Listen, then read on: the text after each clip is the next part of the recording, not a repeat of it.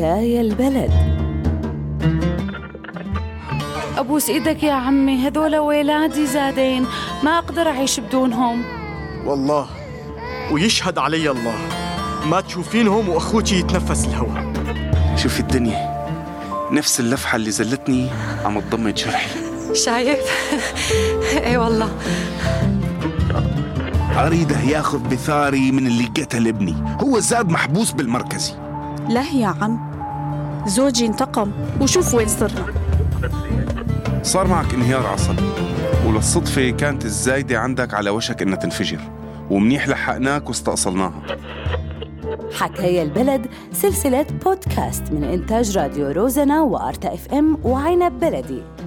كل حلقات المسلسل مبنية على قصص حقيقية من كل مناطق سوريا. هذا المشروع المشترك من تمويل الاتحاد الأوروبي وبدعم من منظمة Free Press Unlimited الهولندية.